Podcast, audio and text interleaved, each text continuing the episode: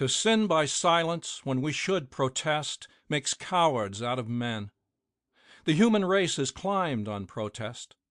Had no voice been raised against injustice, Ignorance, and lust, The Inquisition yet would serve the law, And guillotines decide our least disputes.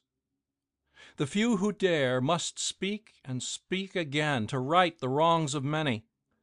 Speech, thank God, no vested power in this great day and land Can gag or throttle. Press and voice may cry loud disapproval of existing ills, May criticize oppression and condemn the lawlessness of wealth protecting laws That let the children and child bearers toil to purchase ease for idle millionaires. Therefore I do protest against the boast of independence in this mighty land.